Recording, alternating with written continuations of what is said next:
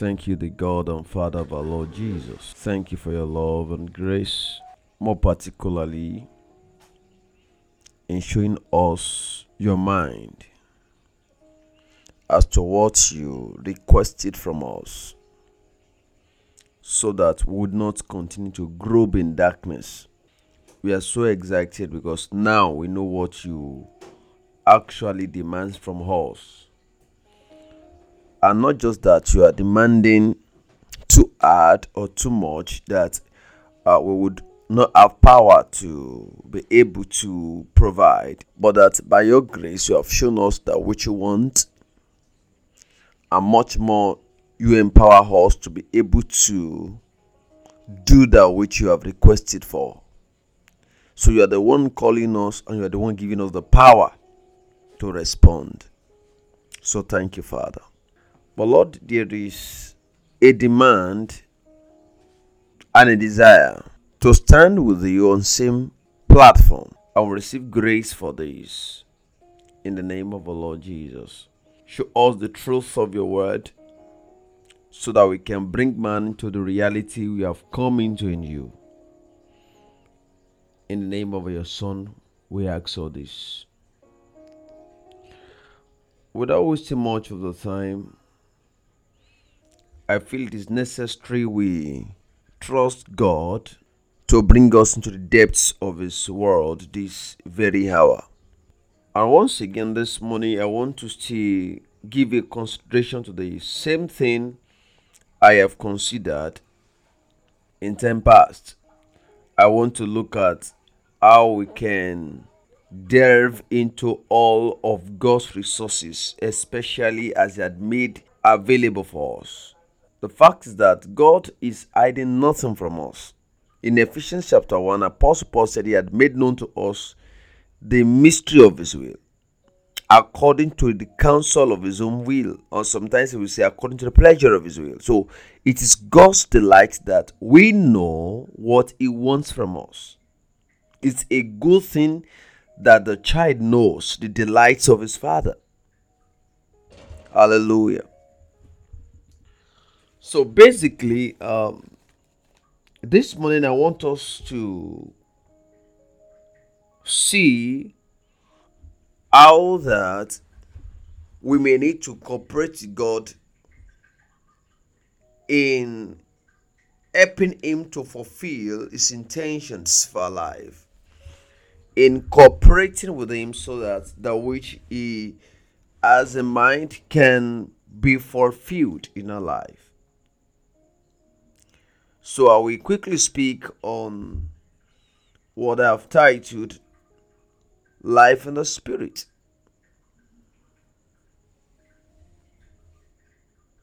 The fact is that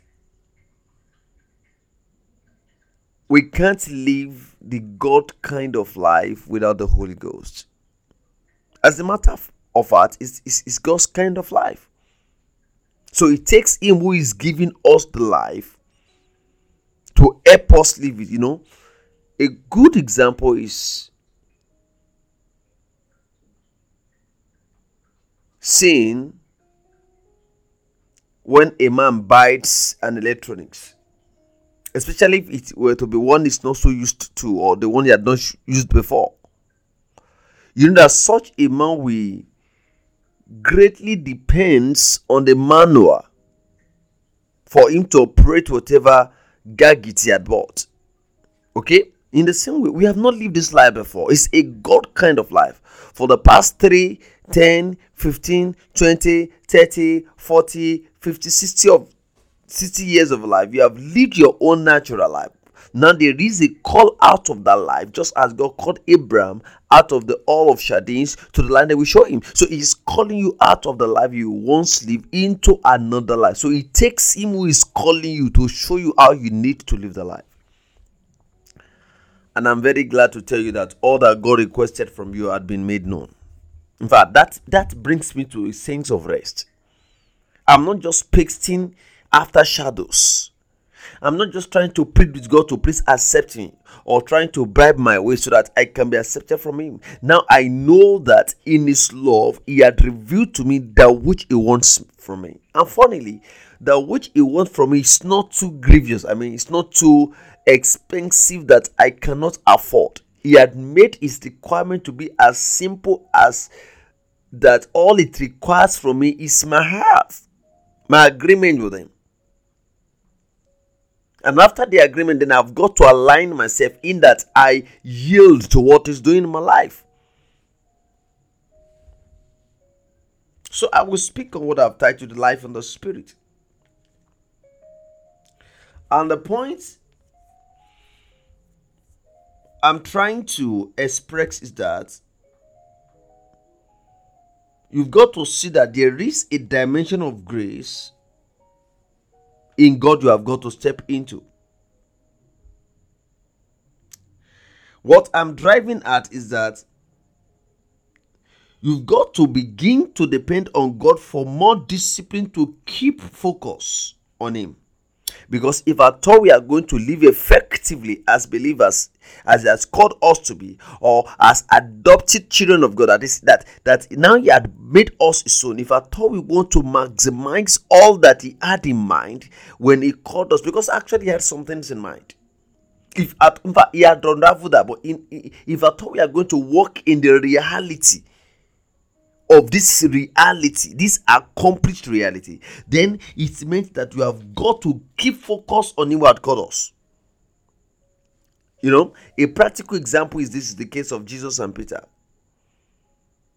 They left Christ at one side of the region because he wanted to pray and he prayed all night. He wouldn't come to meet them. Meanwhile, they had to uh, put their boat so close to the sea. But because of the wave of the sea, the wave have carried the, the, the boat from the um, seashore to the depth of the sea. That is, they have moved from the um, from the tip of the shore from, from this from the shore into um, some far distance away from the shore.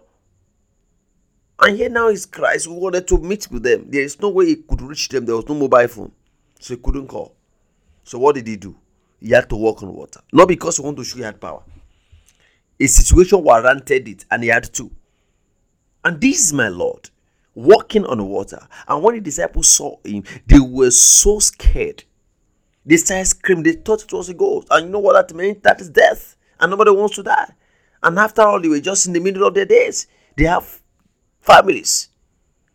So just like you and I we do, they screamed, and one of them so audacious called Cephas. Said, "Okay, now if it were you, Lord, because Christ had to tell them I'm the one. So in order to be sure that it was Christ, say, look, if it were you, now command me to do in the same dimension I done."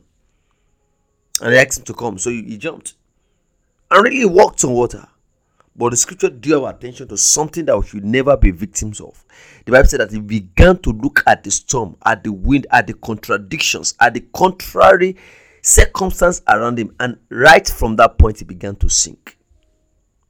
So, when a believer has begin to look into himself, begin to see that what makes him to be able to stand with God is his own strength, his own discipline, his own zeal. You see, those people will fade off.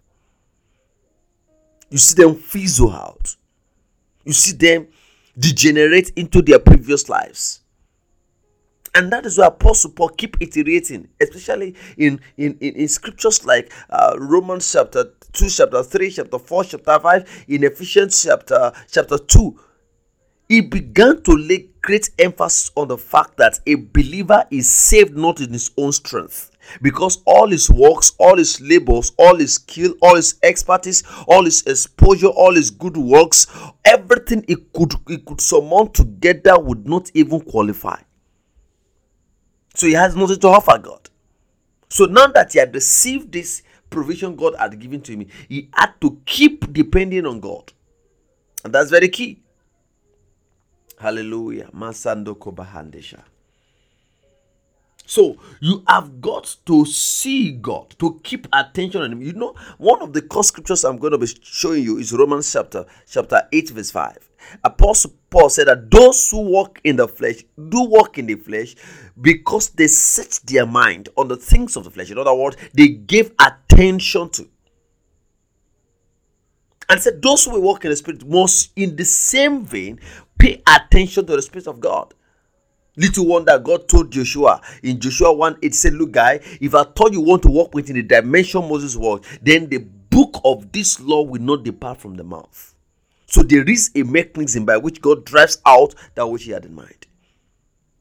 No doubt God had planned for us. No doubt He loves us. No doubt He had adopted us by His grace. No doubt He had put the Spirit of His Son in our spirit. But then, how do we walk in this reality that such, such that we walk in this world without any flaw, body, soul, and spirit? We are so sure that God I mean, through Jesus Christ, had saved us from the present life, and that He had saved us from the guilt of the past, from the pains of the past, from the fear of the past, from the uh, shortcomings of the past, because we have actually fallen short of His glory, of all He had in store for us. We cannot step into what He had in store, but now He qualified us, Colossians chapter 1, by His own grace to come into the same inheritance the saints walked in. But then, how do we continue from where He had brought us? If His grace had brought us this far, then it meant that there is a need to continuously depend on that grace to take us further.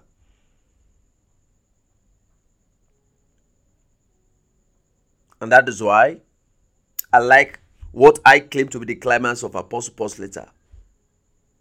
In that he showed us from Romans chapter 1 to 5 how that a man cannot merit God's righteousness. That is, cannot actually please God. A way of saying cannot actually meet up to God's requirements, okay, or meet up to God's demands of um, how He wants us to coordinate our lives, except by faith in Christ. So faith is the requirement, and then, or, or you can say, faith is the condition, and grace is the source. Everything we come to enjoy, we never labored for, we never merit it. But then, how do we progress in this? That we don't allow pride to enter into that which God had called us. So that we would not, like the Galatians thought, that what they had begun in the spirit, we can accomplish in the flesh. We have got to depend on the Spirit of God. And that's why Christ said, in the synoptic account of John, I mean, the synoptic account, yes, that is the gospel, according to John, that when the Holy Ghost come, I think I'm quoting from verse chapter 16, if I'm not wrong, or 17, either of those two scriptures. If time will permit us, we will see it properly. He will convince the world of sin. And not just the world of sin. It's not just making sinners to see that they have heard God's law, but that in making them see that He actually brings them to God. And when they receive or when they have received the righteousness of God, He still continues working on them. He will also convince the word of righteousness because I go to the Father.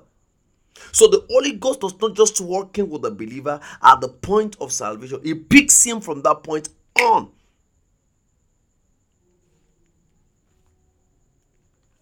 So God had made known to us the mystery of His will, what He wants from us. He wants us to be righteous. And righteous means the dikaiosune a man as he ought to be in God, not in himself, as he ought to be in God, not by the demands of his society, not by the values, I mean, the acceptable behaviors in the society, regardless of the class of man he is, whether an, illiterate uh, or illiterate, whether a learned or an unlearned person, whether a Scythian or a Greek, whether a barbarian or a Greek, whoever he is, whether he's rich or poor.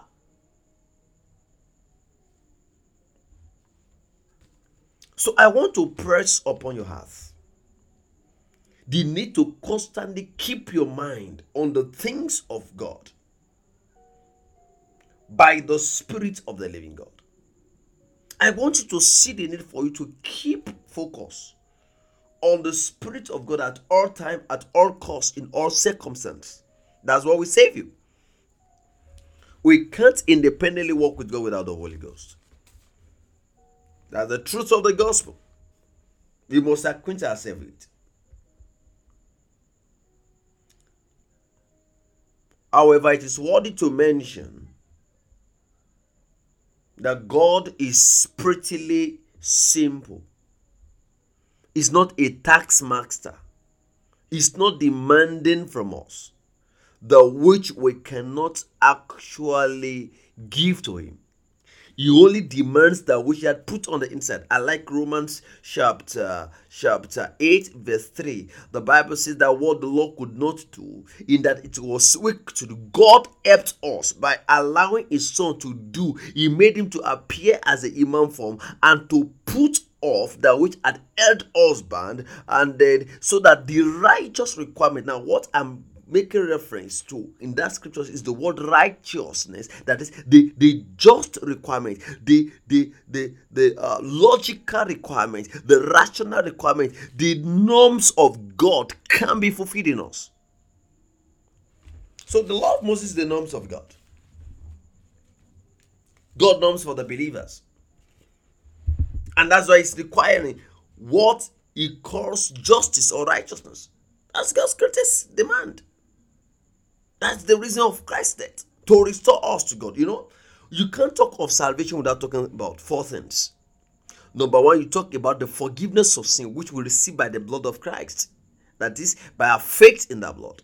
Now, after which we talk about the deliverance from sin. He didn't just forgive my sin, but still make me to be surrextible. I mean, to be still um um how do I put it? To still be liable to sin.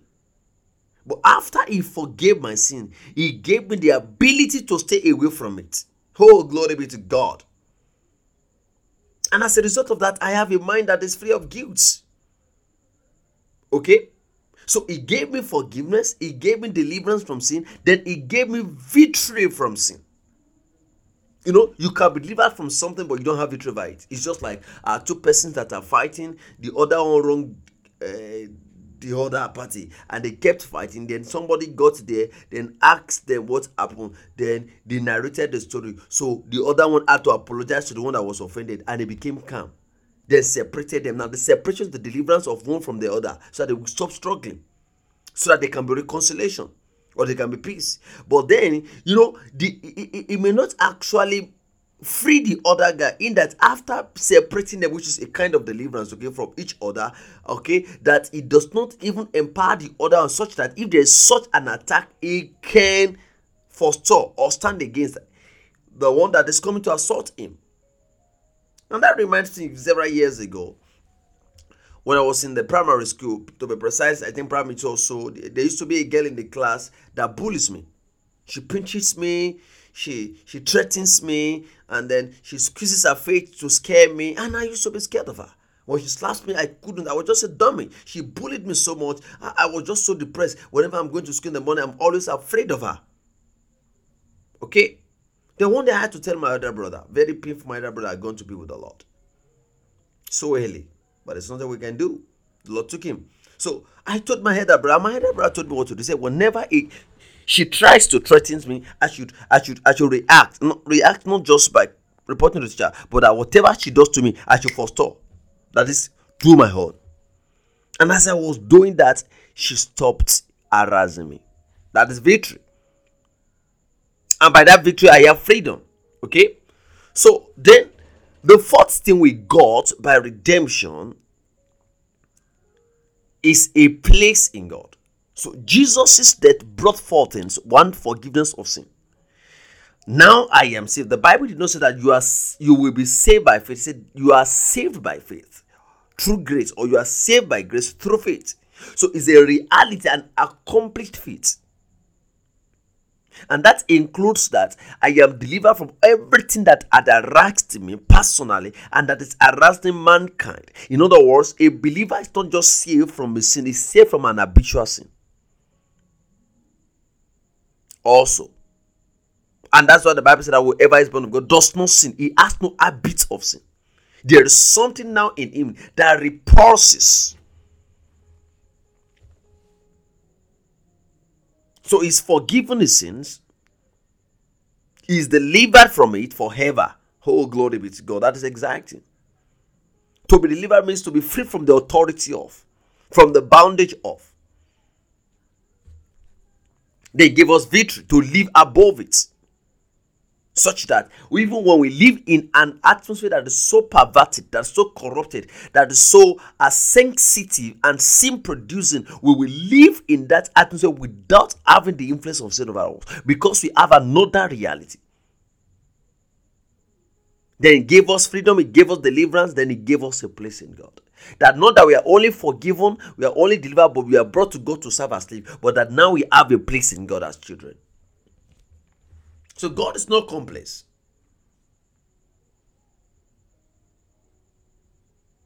So he had really made our work with him to be prettily easy and simple. He had made his requirement from all simple and easy, such that you don't you, you don't and you can't doubt it. First John 5 3.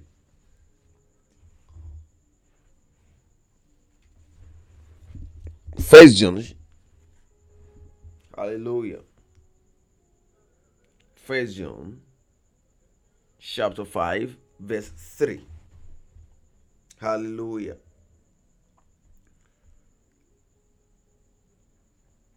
I'm going to read from here. First John chapter 5. I'm going to read from the King James Version. First John chapter 5 verse 3.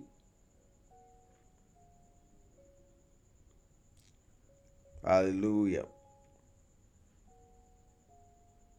For this is the love of God, that we keep his commandment, and his commandment are not grievous. That is, they're simple. They are prettily easy for us. For whoever is born of God, verse 4, overcoming the world. And this is the victory that overcomes the world, even his faith. Now, when we talk about our faith, we are not talking about faith as the Eden act, that they believe in something they want to receive. That's not the faith in Christ now. The level of faith you operate in Christ is pretty different from that. And it's not the kind of a faith the apostle had before the death of Christ. They believed he was the Son of God, but they never believed in his blood because blood, his blood had not been shed. So we are not just believing that Christ is a, is, is a miracle worker, or Christ can heal, or Christ can raise the dead, or Christ um, had um, a superpower.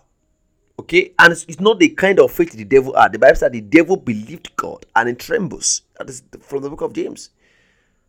And in all the synoptics, we see Christ will come into an encounter with demons and they will confess that he's the Son of God. Well, those faith never saved them. But the faith we have now is the faith in the blood, the faith in the death, the faith in the resurrection, and the life he had impacted us with. And the scripture says that look, this is not grievous. And this is the victory that we have faith that Christ suffered for us. He died a wee death. What he did for me was a substitution. He took my place entirely. I think I did a, a jotting old. I've loved I showed I show you Okay. I had a jotting I would have loved to show you when I was studying today. I made some jottings. All right.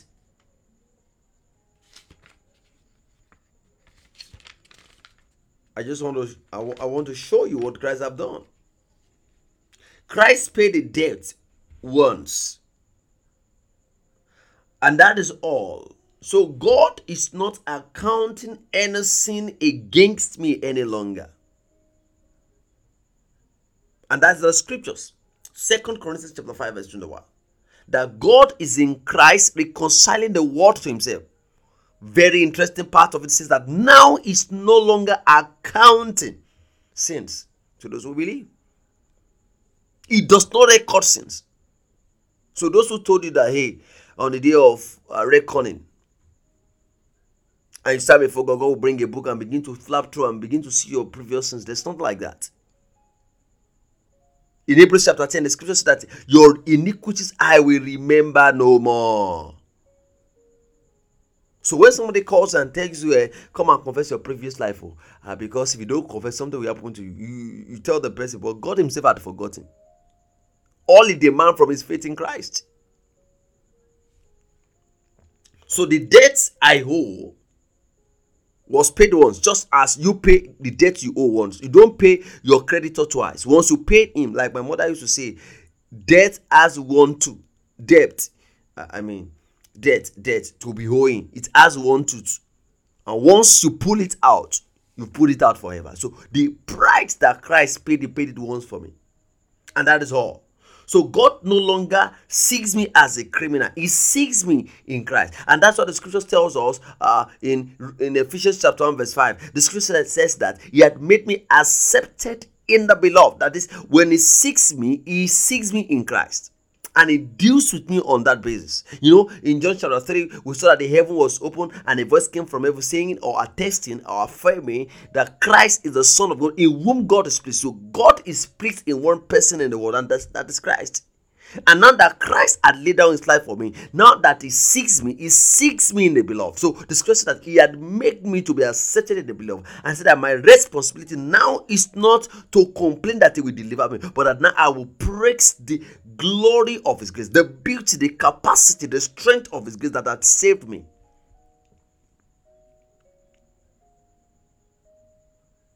Hallelujah.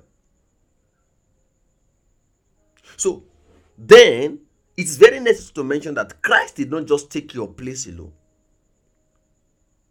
He didn't just die for you alone. He forgave your past lives, I mean your past sins. He cleansed you from the present errors and gave you the power to stand perfectly before God without any flaw. So salvation includes four things like I've mentioned. It includes forgiveness of sin, it includes deliverance from sin, it includes victory over sin, and a place in God. So a Christian does not and cannot sin, although he has flaws. But he does not sin. Although he makes mistakes, he has errors, he does not sin because now he has the nature of God. And that is why Christ is the goal of the scriptures that as we see God in Christ, we are able to understand the Father.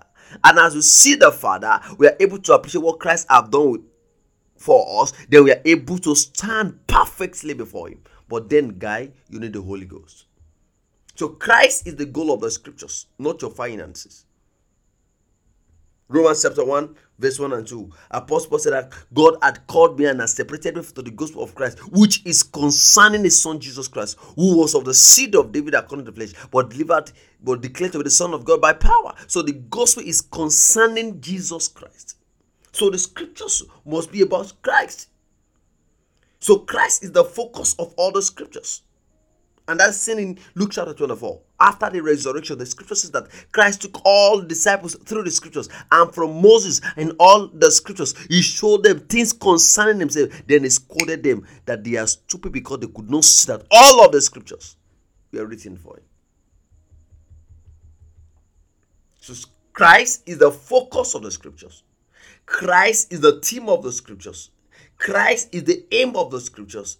Christ is the central idea, I mean, the message of the scripture. So the believers are called to preach Christ, the only hope of the world, and to disciple mankind for Him. But we need the Holy Ghost to do this. So let me quickly move to the second phase of this teaching. And that is that I want to challenge you to focus on how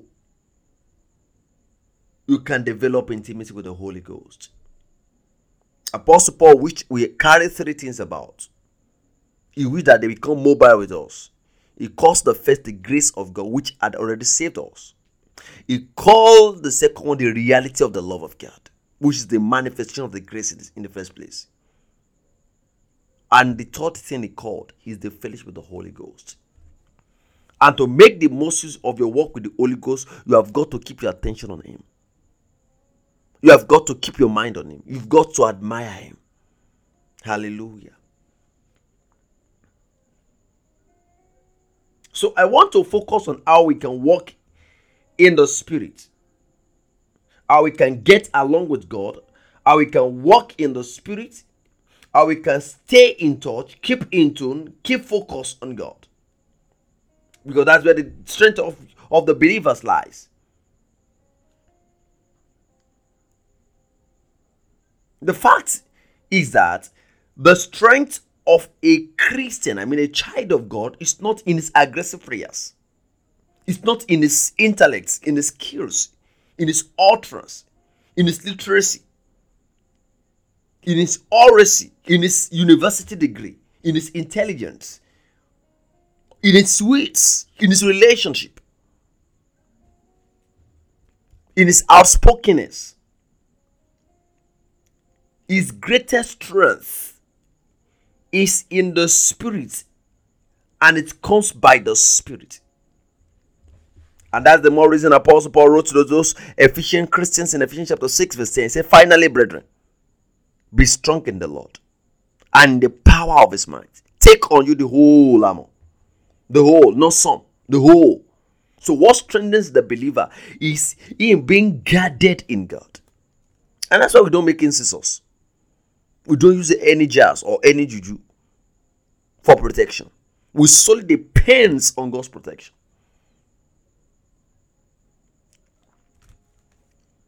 Hallelujah.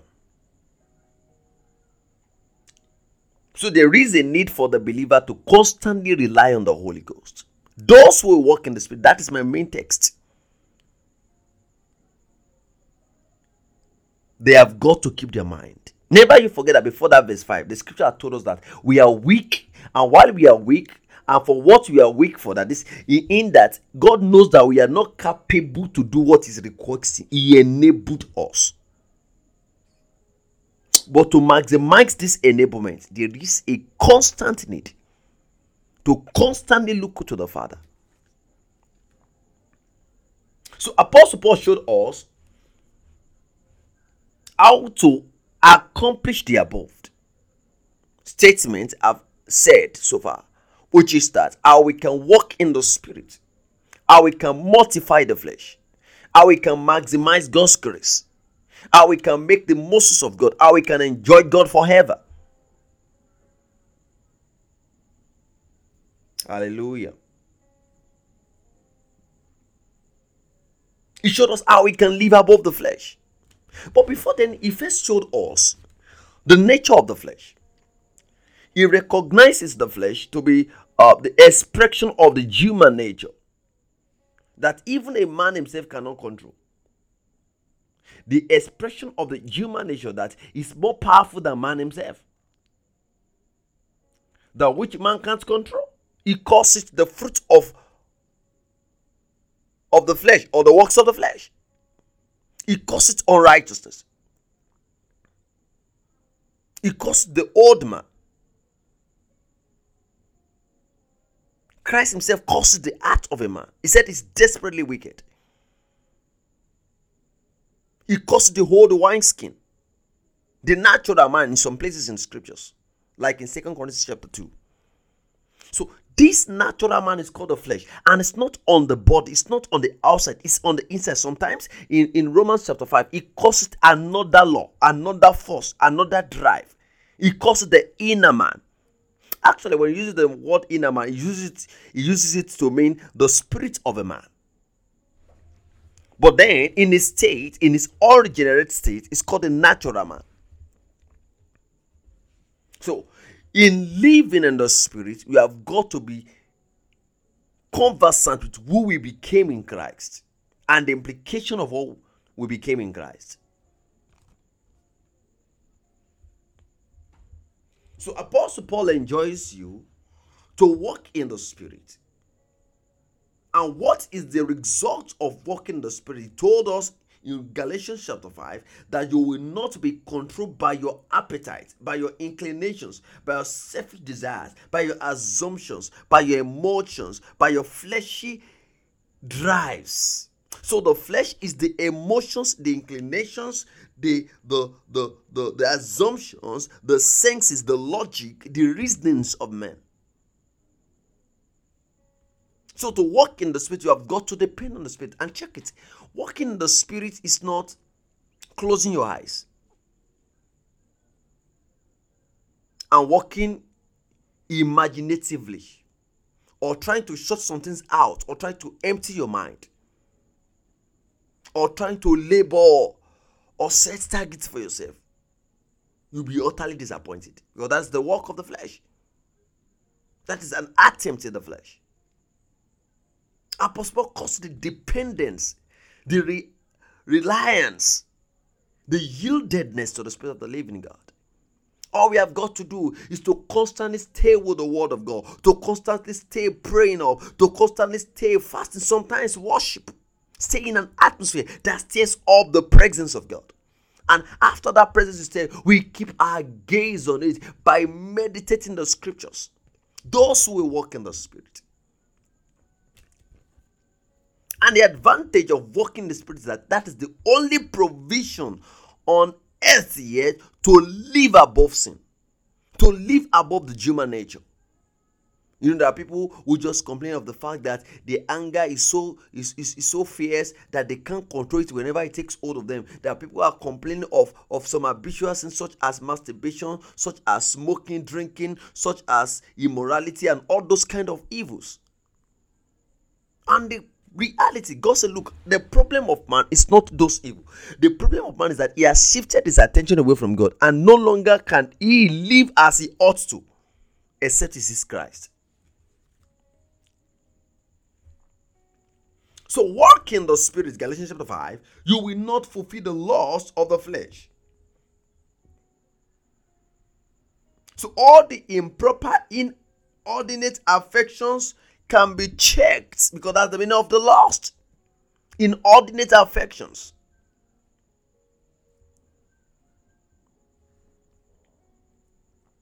And there's anything anybody desire in the world is to come to that stage when he's totally free from the harassment of his own emotions, from the grip and the influence of his own soul everybody strives to attain a, a state of morality and serenity a state of faultlessness, a state of perfection, a state of discipline and distinction in character. but check it there. This is a reality that is able po- that is only possible rather by the spirit of the living God. And that's what is a call. So now, how do we walk in the Spirit? Very simple. By focusing on God with the Spirit. Because He deals with us by His Spirit. And the Spirit is that which you cannot see. And that's why, in God's basic requirements in dealing with you, it demands faith. But then, after your faith, there is a need to constantly Work in the Spirit. Depend on the Holy Ghost. Why is that necessary?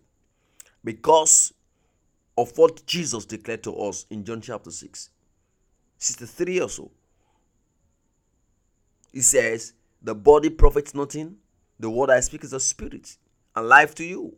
That is, it energizes you, it empowers you again in John chapter 4, in his encounter with that woman who came to Jacob's well to drink, he told that woman, say, Woman, it's not about worshiping a particular location or not. It's, it's about knowing the nature of the Father, that this Father you are dealing with is not a monster, it's not a giant, it's not a whale, He's a spirit. Oh, Galamandesha.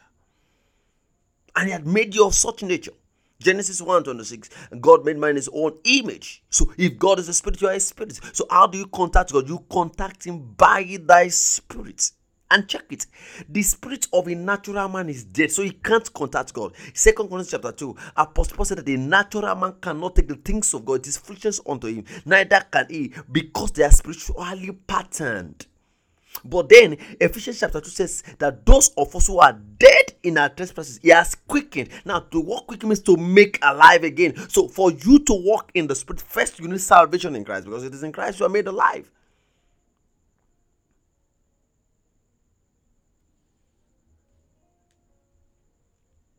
So, God is a spirit and He has to quicken you.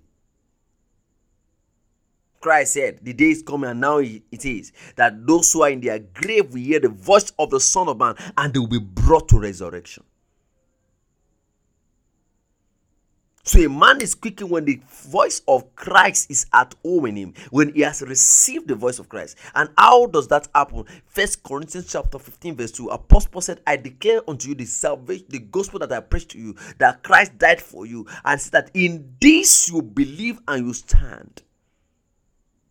So in Romans chapter 10 also say faith comes by hearing and hearing by the word of God. in first peter chapter 1 peter repeats the same that what brings a man into god's provision that quickens his spirit that re, that reunited him or unites him with god is that he receives this gospel. And what is this gospel that christ died for you? It's that simple and that's how you receive the spirit of god hallelujah so we walk in the Spirit by constant dependence on the Holy Ghost. And how do we do this? Without the personal time with the Father.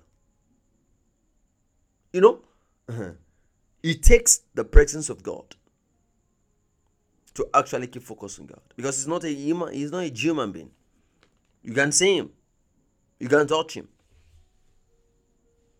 Like Moses in in in in in Hebrews chapter 11, the Bible said that he saw him that is invisible. That is the work of the Spirit.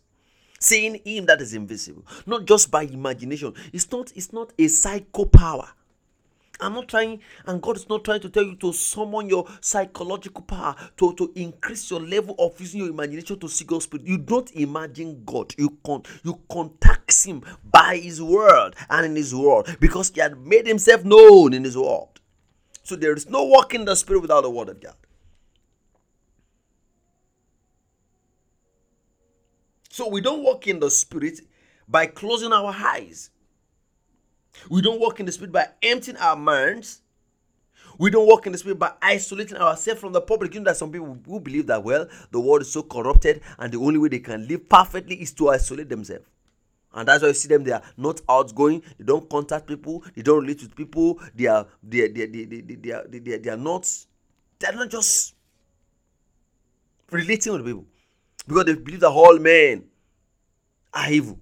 And for them to keep being spotless in this world they have got to separate themselves no you don't in fact as a matter of fact a believer is not to separate himself from the unbelievers because that is the person he's sent to so you don't attain this by isolation, by long prayers. But you attain it by constantly coming to the atmosphere where the word of God has been taught. That's the laboratory of God. Hallelujah. So the fact is that you can be in the world and not be of the world. You can be in the world and not being contaminated. The scripture says that we are in the world, we are not of the world. John chapter 17, Christ praying for us. Say, look, preserve them by the word. The word is truth. Although they are in this world, I do not pray you take them out of the world, but I should preserve them. And say, for their sake, I sanctify myself. Hallelujah. Glory be to God forevermore. Hallelujah. Oh, bless God forevermore. You know, I read a story in a book titled The Illustrations of the Bible. How that a man went to a telephone booth to contact a friend which who is at I mean in another part of the state. And there was a noise around. So as I was talking to the other friend in the other side, he couldn't hear him. The noise keep on breaking the communication. And because of the breakage of communication, he couldn't hear him. He screamed the friend said, Look, I can't hear you. Then the friend instructed him, said, Guy, if you want to hear me, shut the door. Slam it closed. Shut out the noise. And as he shut out the noise, he could hear. That's what it means to walk in the spirit. Shutting out the noise. Shutting out the noise of your soul. Shutting out the noise of your mind. Shutting out the noise of your emotions. Shutting out the noise of your feelings, of your drives. Being calm. God will help us to be disciplined enough to do this. And as soon as he finished calling, he stepped out of that telephone booth. Although there was still noise all around, but now it's so clear what he had been told. That should be the attitude of the believer. So, it is possible you also surround yourself with much of God that you don't hear the noises in the world. That you shut out the noise in order to pay attention to God. Shut out your soul, shut out your emotions. Walking in the spirit is not walking in your imagination. You know, some people believe that walking in the spirit is a call to a set of reserved believers or to a set of some of, some devoted believers or a, a call to some specific great special fervent good disciples of christ some even think it is working in the cloud. Some even think it's a good sense of judgment. A certain way of talking, certain way of dressing. But how wrong and erroneous have they been? And my faith that you are not thinking that way too. So, how do I work in the Spirit? We do by the help of the Holy Spirit alone. And not with your own struggles. Yet you can't do this without your willingness and your consecration. Your consecration and your concentration all together. To walk in the Spirit, we have got to set our attention on the things of the Spirit. And really, it is quite amazing that God needs our mind to keep focus on Him. If at all is going to do all that which he had put in place. If at all is going to rule us. If at all is going to influence you for the best kind of life he wants you to live apostle paul said to be sensually minded that is to be carnally minded is death but to be spiritually minded is life so he said that to walk in the spirit you have got to set your mind on god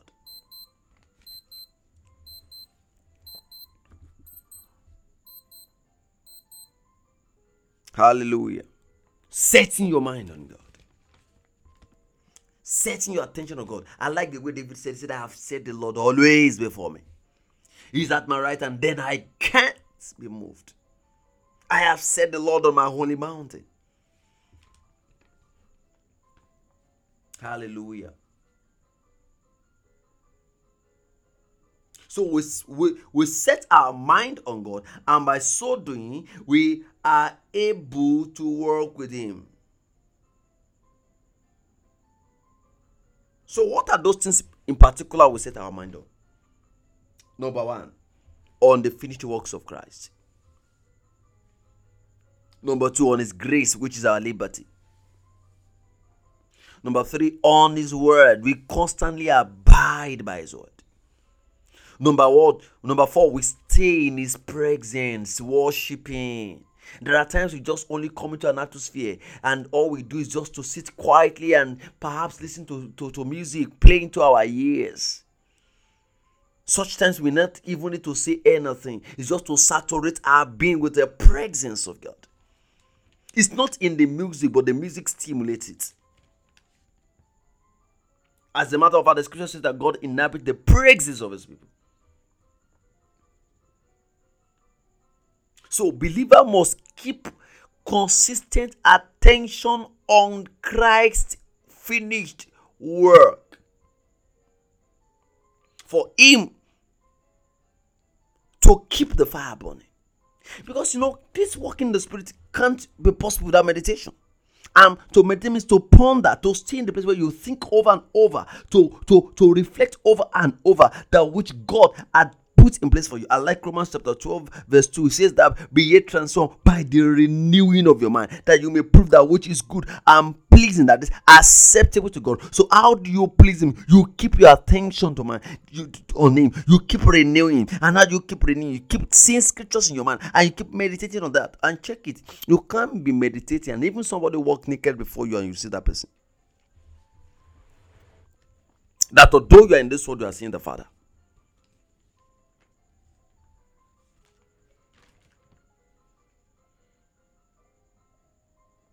So we keep our attention on our freedom. And look, look, when we talk about the Christian's freedom, we are not just talking about freedom to live anyhow. Because some people believe that, hey, that freedom must be, I don't have regard for anybody. At least you didn't save me, and you're not the Christ who died for me. So I'm not obligated to you. That's wrong. I like what John Wesley said. He said, The believer is called to salvation in Christ which includes forgiveness of sin, deliverance from sin, and an obligation to work virtuously, to work in good character. That we work in good character does not mean that we are saved by the good character, but it's a requirement, it's an obligation. So, the freedom of the believer is not carefreeness, it's not freedom from laws, Look at what Apostle Paul said. He said, Look, we do not cancel the law. He said, We established it. So that the righteous requirement can be fed in us. We don't seek to do the laws or the requirements so that we can be justified. We are justified because we believe in Christ. But then we still know what the law says and we will not break it. So freedom is not disregard for authorities. It's not disregard for the acceptable values. It's not disregard for disciplines. It's not disregard for your leaders. The scripture says in Romans chapter 5 that this liberty is freedom from that which had held us bound, and that is the traditions of the Father that had made the word of God of no effect, of no effect, that had make, made us to be so confused as to what God requires from us. So there is something that had held you bound such that you cannot live as God wanted you to live. So what that freedom is all about is that it gives me liberty from that which had held me bound. That's very key. And what is that thing really? Freedom from the law of sins, freedom from the old man, freedom from the flesh.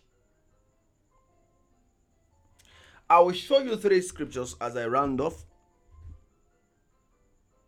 And those scriptures showed us how we can break free from all inadequacies, all human frailties and flaws.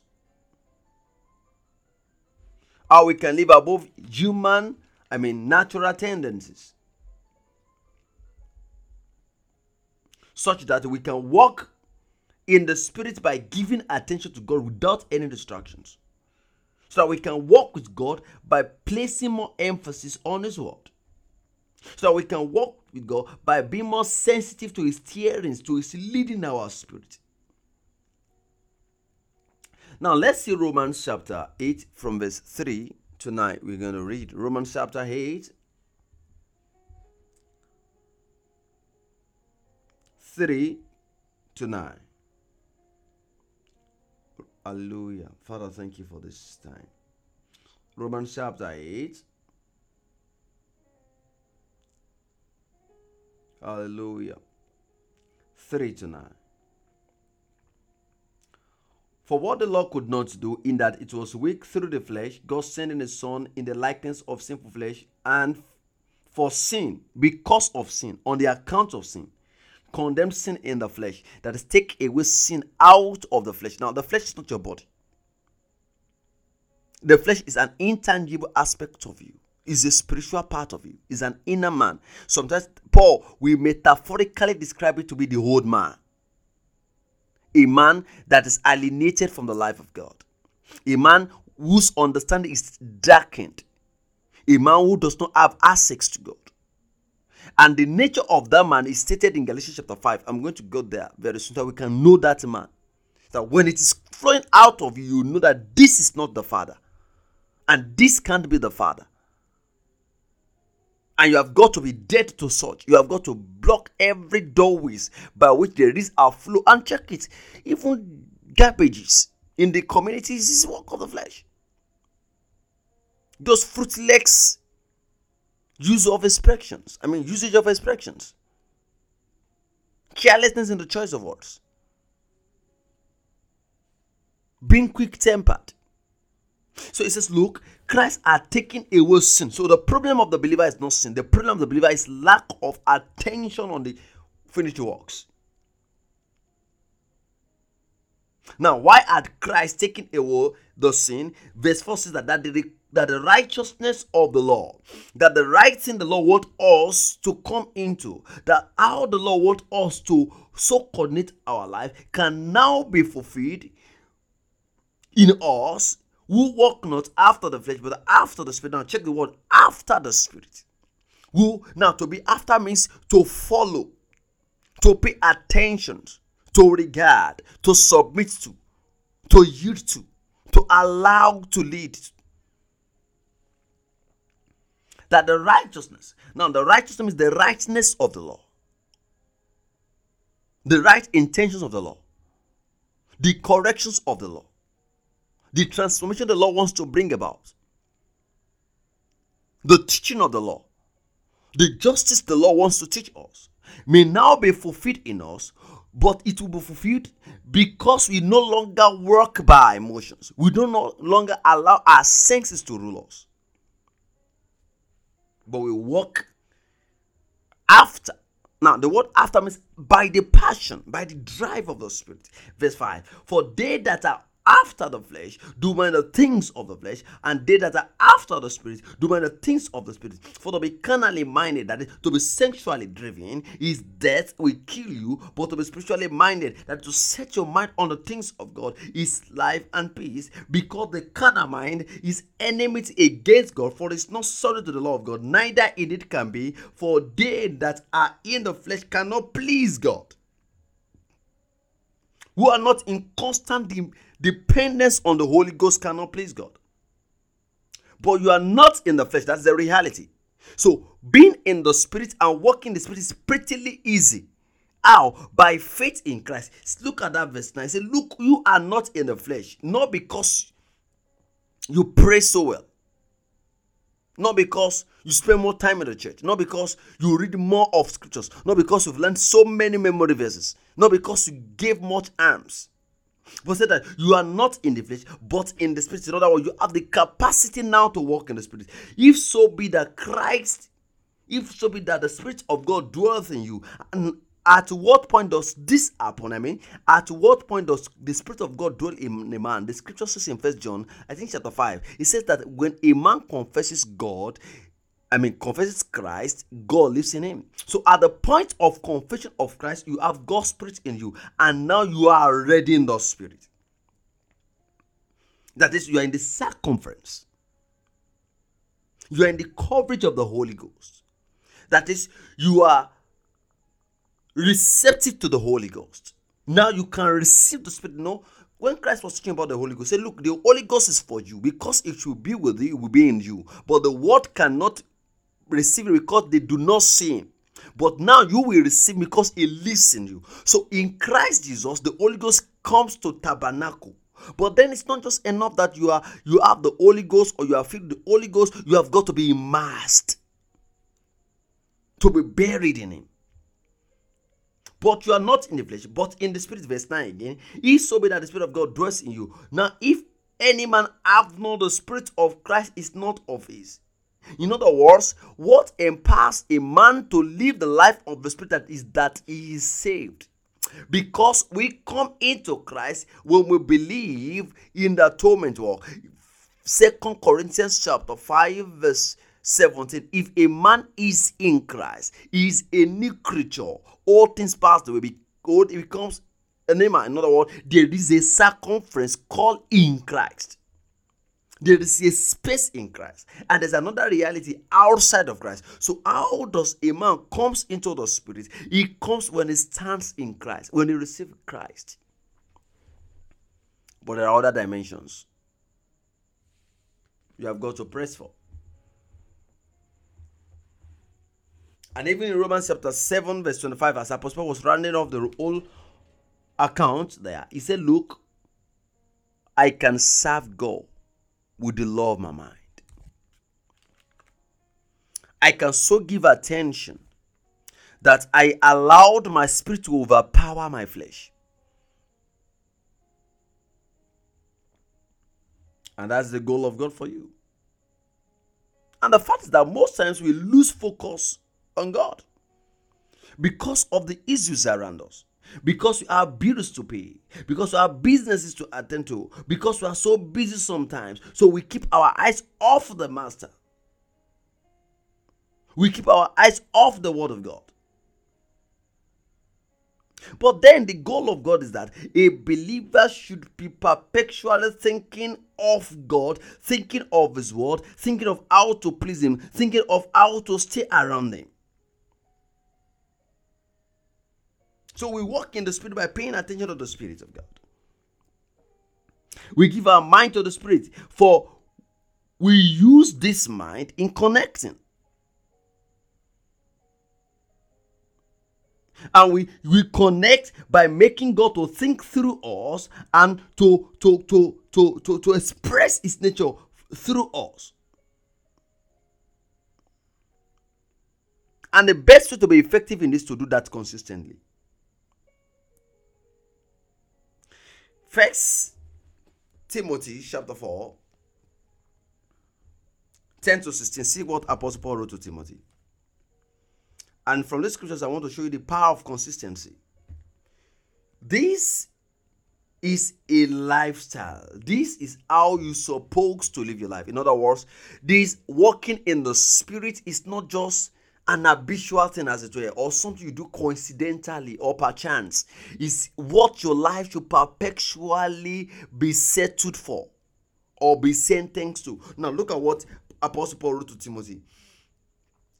First Timothy First Timothy chapter 4, verse 10 to 16 is a very long portion we are going to be reading. For therefore we both labor and suffer reproach because we trust in the living God. Now check the word trusting in the living God. That's another term. Who is the savior of all men, especially of those that believe. So I believe in him, so I keep relying on him. So I keep depending on him. These things command and teach. Let no one despise thy youth. Be thou an example of believers in word, in conversation, in charity, in spirit, in faith, and in purity. Staying pure, being chaste, being a person of integrity, promoting justice, promoting truth. Be an example of believers in the way you speak. Choose your word from the word of God. Be positive in your thinking. In the way you talk in the way you demonstrate love.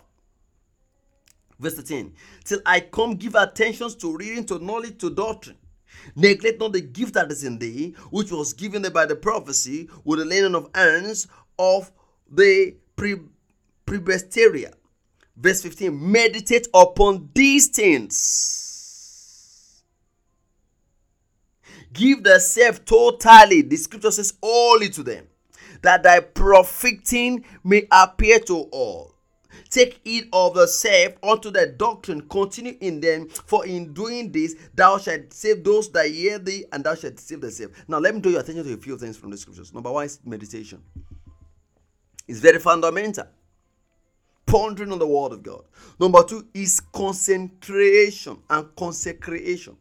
Give yourself only to what? To the reading of the scriptures. And the scripture says the scripture says that when you do these two things, your profit will appear to all. It will be observed that really you are getting immersed in God. Then another thing it says is that be careful of thyself. Don't be careless. Don't be loose. Be disciplined. Don't lose your brain. Take heed to yourself. Be careful how you talk. Be careful what you preach and how you go about living your own life too. And also your doctrine, your teachings, your emphasis, your value system, your convictions, your impressions, your notions. Continue in those your convictions, the things you have found out in the gospel. Continue in them, and in doing this, thou shalt save thy soul. That's how you you really walk in the in the in the in, in the fit Christ had brought you into.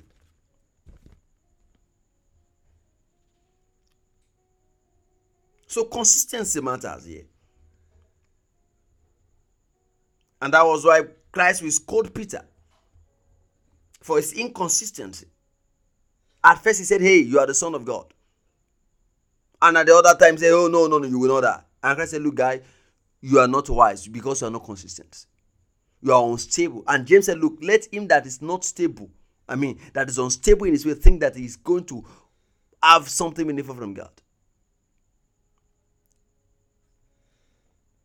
There are other scriptures I would have wanted us to see.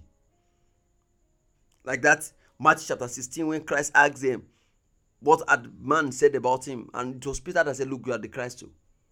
But at other time, he would deny him.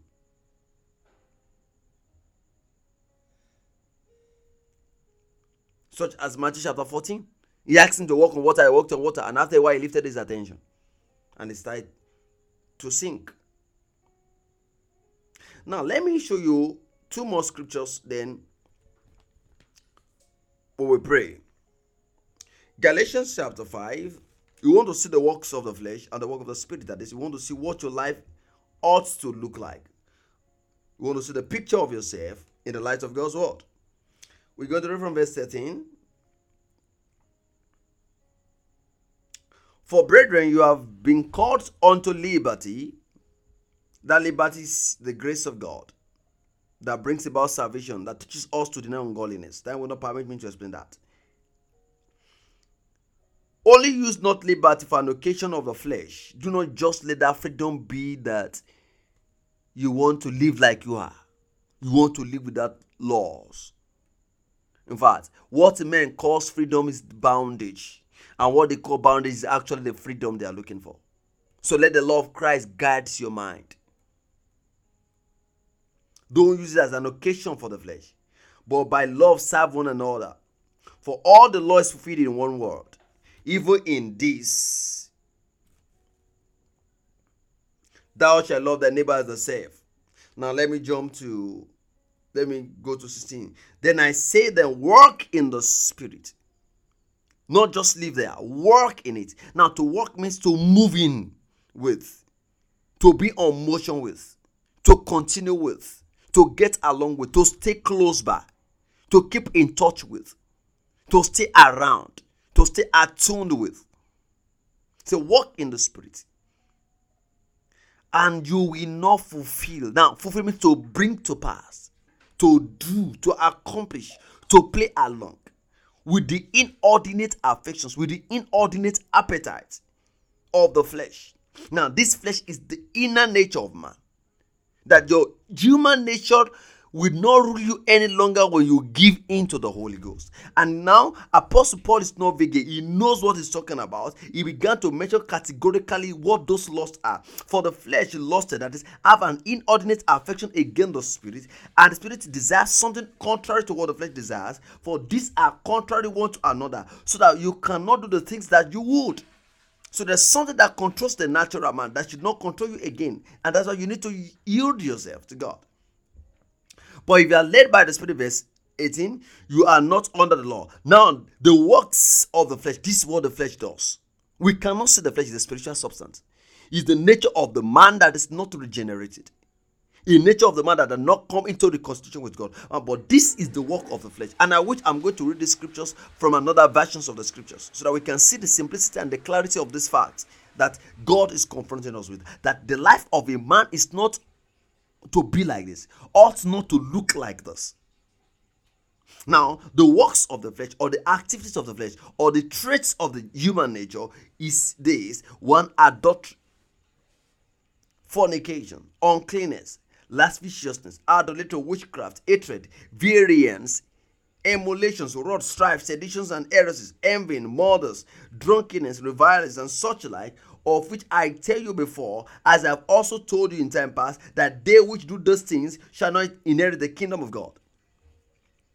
Now, what should your life look like? Verse 27. But the fruit of the Spirit is love, joy, peace, long suffering, gentleness, goodness, faith, meekness, temperance. Against such there is no law. And dead at Christ have crucified the flesh with their affections and lusts.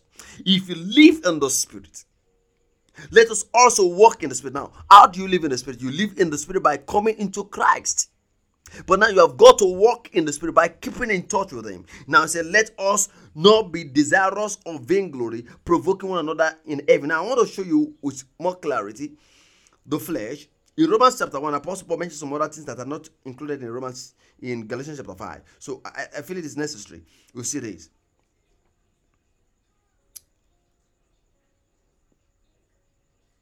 Verse 21. Because that when they knew God, they glorified him not as God, neither were thankful, but became vain in their thoughts, and became vain in their imagination, and their foolish heart was darkened. Professing themselves to be wise, they become fools, and changed the glory of the, inco- the uncorrupted God into an image made like to corruptible man, and to birds, and to four-footed beasts, and to creeping things. What the scripture saying there is that idolatry is the work of the flesh. Wherefore God also gave them up to uncleanness through the lust, inordinate affection of their own heart. So to dishonor their own bodies between themselves, lesbianism, fornication, sleeping with somebody who is not your wife, fondling somebody, or or or trying to violate somebody that is not legally married to you. Work of the flesh who change the truth of God into a lie and worship and serve the creature more than the creators, who is blessed forever, making other things to drive your attention above God. Be driven by fashion, by entertainment, by what have you, other than God. For this God, God gave them up unto vile affections. So the flesh is vile affections, vain affections, vanities, things that cannot hold for eternity, that does not count for eternity. For even their woman did change the natural use into that which is against nature, unnatural living, living on drugs, cocaine, weeds, and all other hard drugs. Okay. And likewise, also men, living the natural use of women, born in their lust, one toward another, men with men, walking that which is unseemly, and receiving themselves the recompense of their errors, which is made lesbianism, homosexualism, pedophiles, incest, rape, and all forms of sexual immoralities. They are the works of the flesh. And all these are the reason why God is judging the nations of the earth.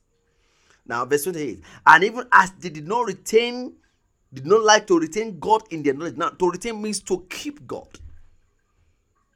To retain means to meditate on. To retain means to receive, to receive God. To retain means to, to acknowledge, to identify, to submit. As they will not retain God in their knowledge. You can learn every other thing, but when it comes to the subject of God, you are always angry. When it comes to the scriptures, you are always mad at people who bring, who, who bring the scriptures to you. They did not like to retain God in their knowledge. God gave them over to a reprobate man to do those things which are not convenient, being filled all unrighteousness. Now, it's explaining what unrighteousness is fornication, wickedness, covetousness, maliciousness, full of envy, murder, debate, disputes. In other words, aimless arguments, deceit, mal- malignity, whisperers, backbiters, haters of God despiteful, proud, boasters, inventors of evil things, disobedience to parents, without understanding, covenant breakers, without natural affections, implacable, unmerciful, who knowing the judgment of God that they which commit such things are worthy of it, not only do the same, but the pleasure of the pleasure, but have pleasure in them that do it. So to walk in the spirit to walk con- is to walk contrary to all of these highlights from the scriptures. And as you do that, you have got to keep your attention on God. Galatians chapter 3, verse 1 says that if then you are risen with Christ, you have got to keep your mind where Christ is seated. So we begin to see that your problem is not anger it's not that you are quick tempered. It's not that you have some impure thoughts you can't control. It's not that um, you just have flave for people of the opposite sex. It's not that you can't just stop taking these drugs. It's not that you are just not it's just natural of you to criticize others and castigate them. Your challenge is that you are too proud to submit to the leading of the Holy Ghost. Well, those things are your own explanations. I mean, your reasons for not actually doing all that which God had called you to do. Those are your reasons why you have not been able to, to submit to the leading of the Spirit. But here today, I'm telling you, there is a new living way. God says, You can walk with me. I have made the provisions for you. I've even qualified you for it. All you have got to do is to submit yourself. So the Lord is inviting you. Our life is in the Spirit. I wish the Holy Ghost can give me more scriptures. But there I tell you, there's no other life you can live except the life of God. This is the Zoe. This is the life Christ came to bring. His name is life, and the life is the light of man. I've come to give life and life abundantly, life to live the supernatural life, to live above nature, to live above your reasonings. And this is where peace and life lies. So God is calling you. There is a need for constant dependency. And there's nothing you want to pray today that will request that Father will help you to keep focus, to keep attention on Him, that nothing will take your attention off Him. Peter sank the moment he lifted his attention from Christ. The people were beaten by the snake as soon as they keep looking at those little ones that were biting them and, uh, and, and they lifted their eyes off from the copper one Moses has put on the rock. And Christ told us in, in, in, in John chapter 3 that as the serpent gave life to those who were in the wilderness, in the same way, whoever look to Christ will be saved. Maybe you've been thinking of psychoanalysis, you've been thinking of um, Christian science. Your mind, you, you, you, you, you, you believe that if you can think it, you can always have it. Or you believe that, well, if you can empty evil thoughts in your mind, you can then be okay with God. You are filled. You need the Holy Ghost. That's the part of error. That's the part of deception. Without the Holy Ghost, there's no Christian life.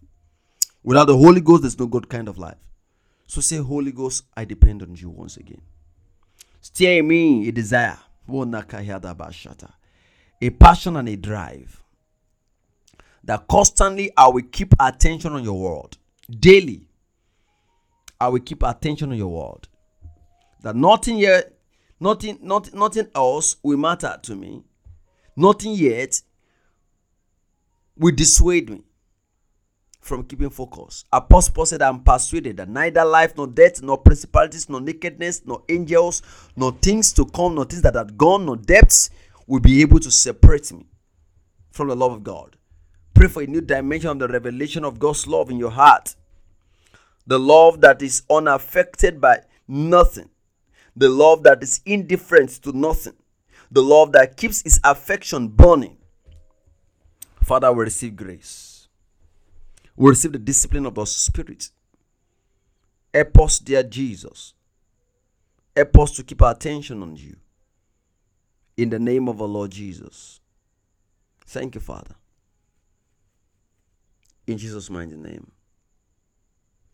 Father, thank you for the truth you've revealed to us. Thank you because you are showing us that there are dimensions in you. There's a dimension where we came into the fold by grace, and yet there is, a, there is still another dimension whereby we walk with the Spirit, we live in the Spirit, and we are immersed in the Spirit. We know we received the Holy Ghost the day we came into Christ, the day we are convinced that Christ's atonement is for us. But yet we still realize that there is another powerful work which is enabled by the Holy Ghost. There's the anointed experience in God. Father, this is where we long for. That we will rise in this arm of faith by the help of the Holy Ghost. That will draw us closer. That you will make your word to come alive in our spirit as never before. That there will be an insatiable hunger, a desire a pant after your word. That our soul once again will be requickened to see the reality of your word and to pursue it with all passions in the name of the Lord Jesus. Thank you for this moment, Father, in the name of our Lord Jesus. Amen.